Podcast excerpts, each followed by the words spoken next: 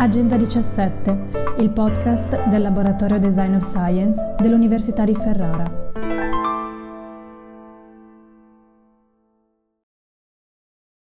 Là dove si abbattono gli alberi e si uccide la fauna, i germi del posto si trovano a volare in giro come polvere che si alza dalle macerie. David Quammen, Spillover, 2012.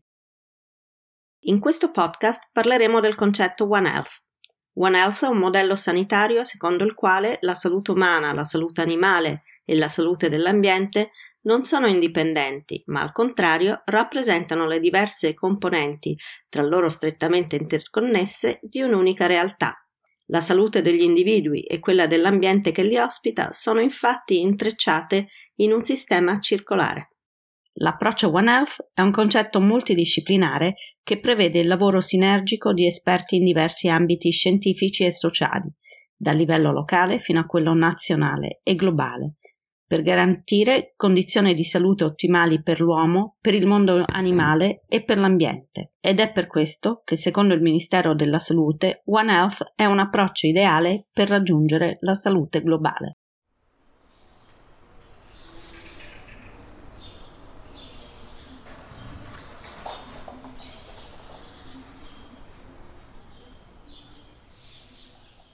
Questo ti voglio dire. Ci dovevamo fermare. Lo sapevamo, lo sentivamo tutti che era troppo furioso il nostro fare. Stare dentro le cose, tutti fuori di noi, agitare ogni ora, farla fruttare. Ci dovevamo fermare e non ci riuscivamo. Andava fatto insieme, rallentare la corsa, ma non ci riuscivamo. Non c'era sforzo umano che ci potesse bloccare e poiché questo era desiderio tacito comune come un inconscio volere, forse la specie nostra ha ubbidito, slacciato le catene che tengono blindato il nostro seme, aperto le fessure più segrete e fatto entrare. Forse per questo, dopo, c'è stato un salto di specie, dal pipistrello a noi. Qualcosa in noi ha voluto spalancare. Forse, non so. Adesso siamo a casa. 9 marzo 2020 è la poesia di Mariangela Gualtieri, che evoca l'Italia della prima fase del coronavirus, la pandemia che da quasi due anni ha cambiato la nostra quotidianità e causato oltre 5 milioni di decessi nel mondo. Umani, animali e ambiente sono strettamente interdipendenti. Fin dalle prime segnalazioni di un nuovo coronavirus simile alla sindrome respiratoria acuta grave SARS nel dicembre 2019 a Wuhan in Cina, c'è stato un intenso interesse per la comprensione di come questa sindrome sia emersa nella popolazione umana. Il recente dibattito si è concentrato intorno a due idee opposte, uno scenario di fuga dal laboratorio o un'emergenza zoonotica al momento non esiste ancora una teoria definitiva. Quello che sappiamo però è che non è un fatto causale, ma dipende da una serie di concause che hanno origini lontane. Conoscere le origini ci aiuta a mettere in pratica l'approccio One Health per cercare di mitigare il rischio di nuove e più gravi crisi sanitarie globali. L'epidemiologo Donato Greco, nel suo libro Le mie epidemie, ci illustra così il processo di nascita delle epidemie. Quando inizia la stabilizzazione delle popolazioni umane circa 15.000 anni fa nell'antica Mesopotamia, si apre la possibilità di contatti stretti tra le popolazioni. Il progressivo esaurimento della fertilità dei terreni occupati spinge alla migrazione ed avvia il viaggio continentale delle epidemie il successivo sviluppo delle colonizzazioni e delle guerre, dei trasporti, del commercio contribuiscono alla diffusione dei contagi, ma anche alla definitiva umanizzazione di germi fino ad allora raramente vicini all'uomo. Il percorso comune non si è più interrotto. Come scrive il WWF nel report pubblicato nel marzo 2020 Pandemie, l'effetto boomerang della distruzione degli ecosistemi, Molte delle cosiddette malattie emergenti come Ebola, AIDS, SARS, influenza aviaria, influenza suina e oggi la Covid-19 non sono eventi casuali, ma la conseguenza del nostro impatto sugli ecosistemi naturali. Marco Calaverni, direttore scientifico del WWF Italia, ci illustra il nesso esistente tra la distruzione degli ecosistemi e la nascita di nuovi virus, che compromettono la salute umana e quella animale. Tutte queste eh, epidemie o pandemie della storia recente hanno avuto alcuni elementi in comune, ovvero sono state facilitate da alcune attività umane che ci hanno posto particolarmente a rischio. Una di queste attività è la deforestazione, ovvero la creazione, anche solo la creazione di strade all'interno di foreste eh, ad elevata biodiversità per accedervi e prelevare risorse, in particolare di legname, fa sì che eh, l'uomo entri in contatto con una serie di patogeni con cui non eravamo entrati in contatto precedentemente. A seguito di questo, o in aggiunta a questo, il prelievo e il traffico di specie animali che sta raggiungendo veramente ogni angolo del globo, in particolare appunto se va a coinvolgere specie portatori di virus o batterie potenziale epidemico o pandemico, come possono essere ad esempio i chirotteri, questo rappresenta una ulteriore interfaccia con uh, i virus, in particolare se queste specie vengono trasportate, accumulate in mercati con alte densità di animali vicinanza tra di loro di animali di specie diverse e consumo da parte dell'uomo anche a scopo alimentare eh, delle stesse.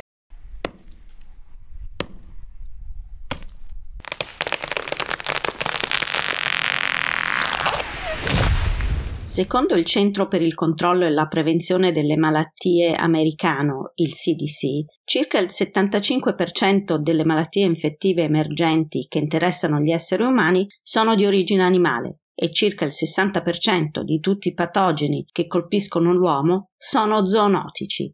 Quando le malattie sono trasmesse all'uomo da animali, vertebrati o invertebrati, sono definite zoonosi questa pandemia ci ha fatto toccare con mano quello che è il nostro grado di vulnerabilità rispetto a forme di vita che consideriamo secondarie o di poca importanza, quali possono essere virus o batteri, che però appunto ci hanno fatto toccare con mano quanto siamo in realtà fragili come specie. Ancora ci sono elementi di conoscenza che ci mancano per quanto riguarda il percorso dettagliato che ha portato all'insorgere della pandemia Covid-19 originata dal virus denominato SARS-CoV-2. Questo perché appunto sappiamo qual è stato uno degli epicentri iniziali di diffusione all'uomo del virus, ma non sappiamo ancora con certezza quale che sia la strada esatta che ha seguito il virus dalla sua origine, dal suo serbatoio naturale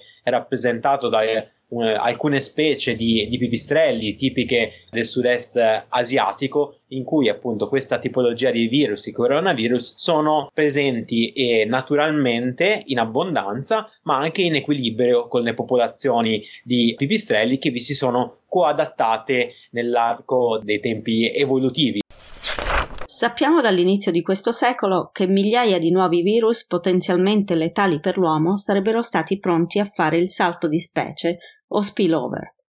Il termine inglese spillover indica in microbiologia il trasferimento di un agente patogeno da una specie all'altra, dalle specie serbatoio che li ospita da milioni di anni agli animali ammassati negli allevamenti intensivi, negli immensi mercati alimentari e nelle sterminate periferie urbane di megalopoli in cui decine di milioni di esseri umani vivono a stretto contatto. Scienziati di tutto il mondo e in particolare virologi ed epidemiologi avevano previsto e preannunciato circa 20 anni fa una crisi biologica e sanitaria globale. Anche lo scrittore e divulgatore scientifico statunitense David Quammen, nel libro Spillover l'evoluzione delle pandemie, aveva parlato nel 2012 del Next Big One, il virus che prima o poi avrebbe infettato il mondo intero ma come ci ha illustrato Vittorio Guberti, medico veterinario dell'Istituto Superiore per la Ricerca e la Protezione Ambientale ISPRA e professore del Dipartimento di Scienze Veterinarie dell'Università di Bologna, la pandemia da SARS-CoV-2 non è in realtà una novità. E questa è la storia dell'uomo. Eh? Noi pensiamo che il Covid sia una novità. No, il Covid non è altro che il ripetersi della stessa storia. Voi pensate che le principali malattie che ancora oggi l'uomo ha, in particolare il morbillo, deriva da una malattia degli animali che è la peste bovina. Semplicemente quando l'uomo ha cominciato a raggruppare animali per poter allevarli, nutrirsi e non fare più fatica a cacciarli, ma semplicemente tenerli dietro casa, questi animali pian pianino hanno trasmesso malattie all'uomo. Ma anche viceversa, l'uomo ha trasmesso le proprie malattie agli animali e c'è stato un adattamento e quindi si sono create le cosiddette nuove malattie. Quindi la peste bovina, ad esempio, è diventata morbillo nell'uomo. Cosa succede? Che questa interazione uomo, animale e ambiente è continuata e continuerà per sempre. La pandemia di SARS-CoV-2 ha costretto l'umanità a tirare il freno a mano. In quasi tutti i paesi del mondo il lockdown ha messo in sordina i rumori umani, spegnendo i motori, aerei, automobili, impianti produttivi, silenziando concerti e manifestazioni collettive. E nel silenzio quasi irreale abbiamo potuto ascoltare suoni ormai dimenticati.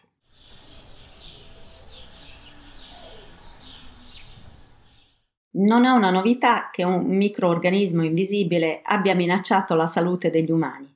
Pensiamo alla peste nera del 1348 che spazzò via un terzo della popolazione europea e la peste del 1629. In tempi più recenti, nel 2001, un'emergenza sanitaria senza precedenti si è verificata nel Regno Unito in seguito a un'epidemia di afta epizootica che ha causato l'abbattimento di milioni di capi e sconvolto il paese riempendolo di pire di cartacasse di animali.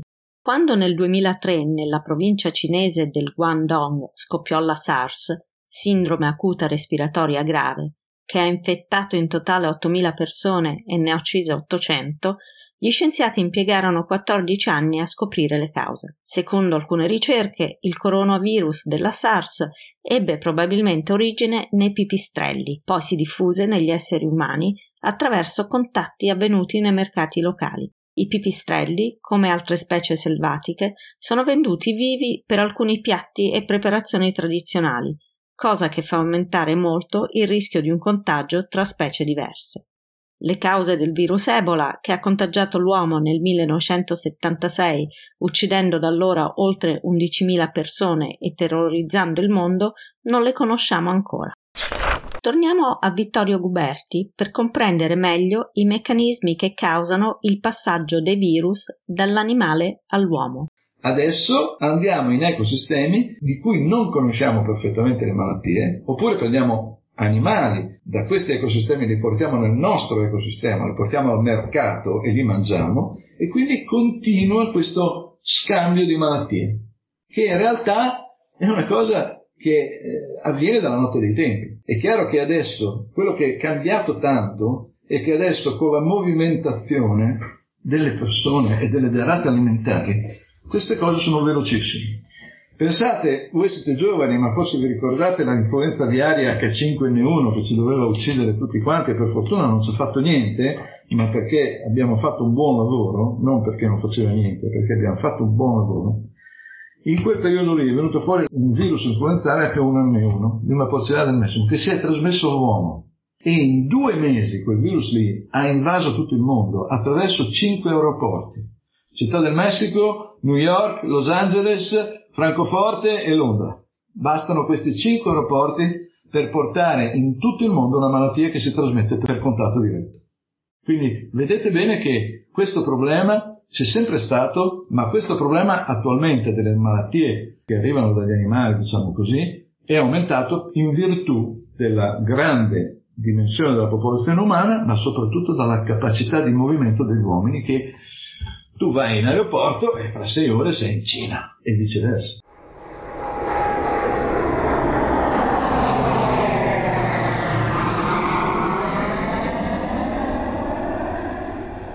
Come abbiamo sentito da Marco Galaverni del WWF, la deforestazione sembra essere il più importante fattore di aumento delle zoonosi a livello globale, unita ai cambiamenti climatici, allo stravolgimento degli ecosistemi microbiologici, all'inquinamento chimico-fisico sempre più pervasivo. Un recente report del WWF Italia afferma che l'80% della deforestazione mondiale è dovuta all'espansione dei pascoli per la produzione di carne e al diffondersi delle monocolture di soia e di caffè, soprattutto in Sud America, e delle piantagioni di palme da olio in Indonesia e Malesia. Si tratta di materie prime che sono destinate in genere all'esportazione, in particolare verso Cina, Europa e Stati Uniti, come illustra Marta Cimatti, dottoranda in biologia ambientale presso l'Università della Sapienza di Roma.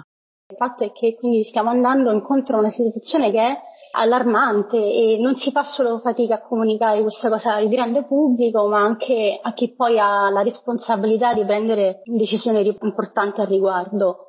Voglio dirvi per esempio che solo tra il 2001 e il 2019 sono stati persi 4 milioni di chilometri quadrati di superficie forestale. Per darvi un'idea, solo l'India, l'intera India, ha un'estensione di poco più di 3 milioni di chilometri quadrati.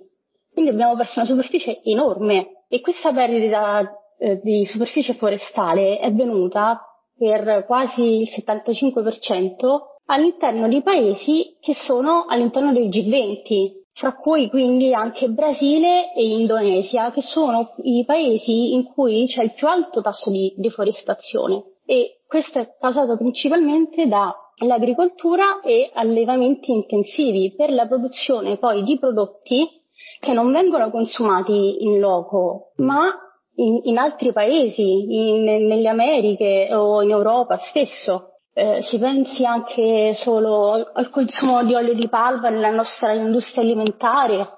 Bisognerebbe sfruttare al meglio i territori che abbiamo già occupato, senza quindi sottrarre altre risorse, altro territorio alle specie selvatiche. Deforestazione, distribuzione di habitat naturali, crescente domanda di materie prime con conseguente degrado degli ecosistemi, sistemi produttivi intensivi e perdita generale di biodiversità. Tutti questi cambiamenti avvengono a velocità innaturale e contribuiscono ad accorciare le distanze e aumentare il contatto tra noi e i possibili serbatoi di malattie.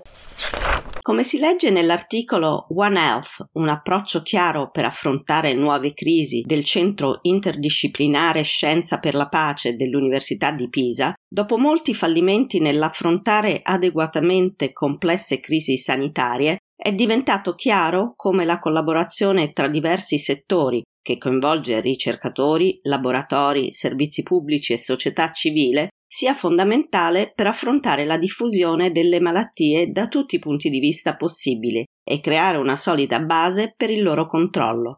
Ed è qui che l'approccio One Health mette le sue basi per Silvia Gross, docente di chimica inorganica all'Università di Padova e coordinatrice del gruppo interdisciplinare di chimica e tecnologie sostenibili per l'economia circolare. Il One Health è una visione olistica, un modello diciamo di natura sanitaria che si basa sull'integrazione poi di discipline molto diverse e in particolare sull'assunto che, sull'assunzione che la salute umana la salute anima- de- degli animali, la salute in generale dell'ecosistema siano legate in modo indissolubile appunto in questa eh, visione eh, olistica. È una, naturalmente un modello riconosciuto in modo ufficiale non solo dal Ministero della Salute italiano, dall'Istituto Superiore di Sanità, dalla Commissione europea, in generale da tutte le organizzazioni internazionali. Per Vittorio Guberti, l'approccio One Health L'approccio One Health è molto efficace ed è estremamente sostenibile, però deve essere ben costruito. L'approccio One Health cosa vuol dire? Vuol dire che io tengo sotto controllo degli indicatori che non sono solo la salute umana, che non sono solo la salute del cane, ma sono degli indicatori molto più complessi che coinvolgono l'ambiente, che coinvolgono le zanzare, che coinvolgono la quantità di pioggia. Quando questi indicatori ci allertano, una specie di semaforo, finché è verde va tutto bene, quando diventa rosso o c'è qualcosa che... Dobbiamo fare qualcosa, dobbiamo capire cosa sta succedendo. Se Galaverni si è mostrato molto positivo nei confronti dell'approccio One Health, il professor Guberti mette invece in luce le difficoltà di una sua realizzazione pratica, per la mancanza di un coordinamento comune tra le varie istituzioni che dovrebbero mettere in atto strategie sinergiche a livello locale, regionale e sovranazionale. La virologa Ilaria Capua, che dirige il One Health Center of Excellence dell'Università della Florida, nel 2019 ha scritto il libro Salute circolare, una rivoluzione necessaria, evidenziando come i microbi diventano i nuovi anelli di congiunzione tra mondi apparentemente separati, la salute umana, la salute animale e la salute, o meglio la non salubrità dell'ambiente. Ascoltiamo un breve estratto dal suo libro. Se riconosciamo che la salute è un bene universale e riflettiamo sulle interconnessioni e interdipendenze che la contraddistinguono, non possiamo continuare a pensare che abbia senso avvelenare, invadere e considerare come nostra proprietà esclusiva l'ambiente, si tratti di colpa, dolo o negligenza. Non abbiamo più alibi. Dobbiamo adottare una nuova visione e cambiare le nostre abitudini a tutti i livelli. La nostra specie, sedicente dominante, ha le chiavi della macchina e questa è una grande responsabilità. Fermiamoci un attimo a pensare. Volenti o nolenti, siamo noi esseri umani ad avere la capacità di comprendere alcuni meccanismi e ad intervenire su di essi. Le altre specie non hanno queste caratteristiche. Non possono certo occuparsi di salute circolare un lombrico oppure un carciofo o una stella marina. La splendida astronave su cui siamo tutti imbarcati può essere fatta funzionare rispettando o calpestando la salute del suo motore, dei tiranti e della scocca?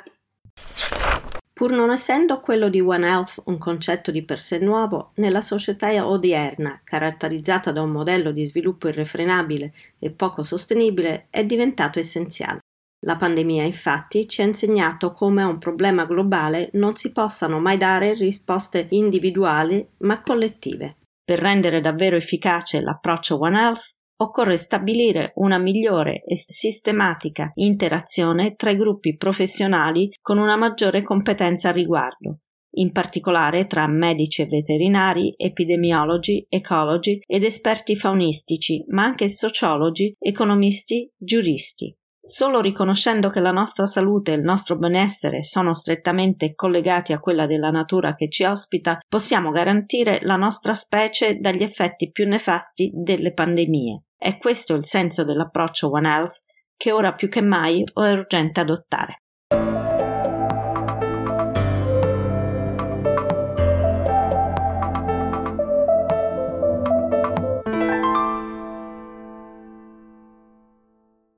Grazie per aver ascoltato il podcast Agenda 17.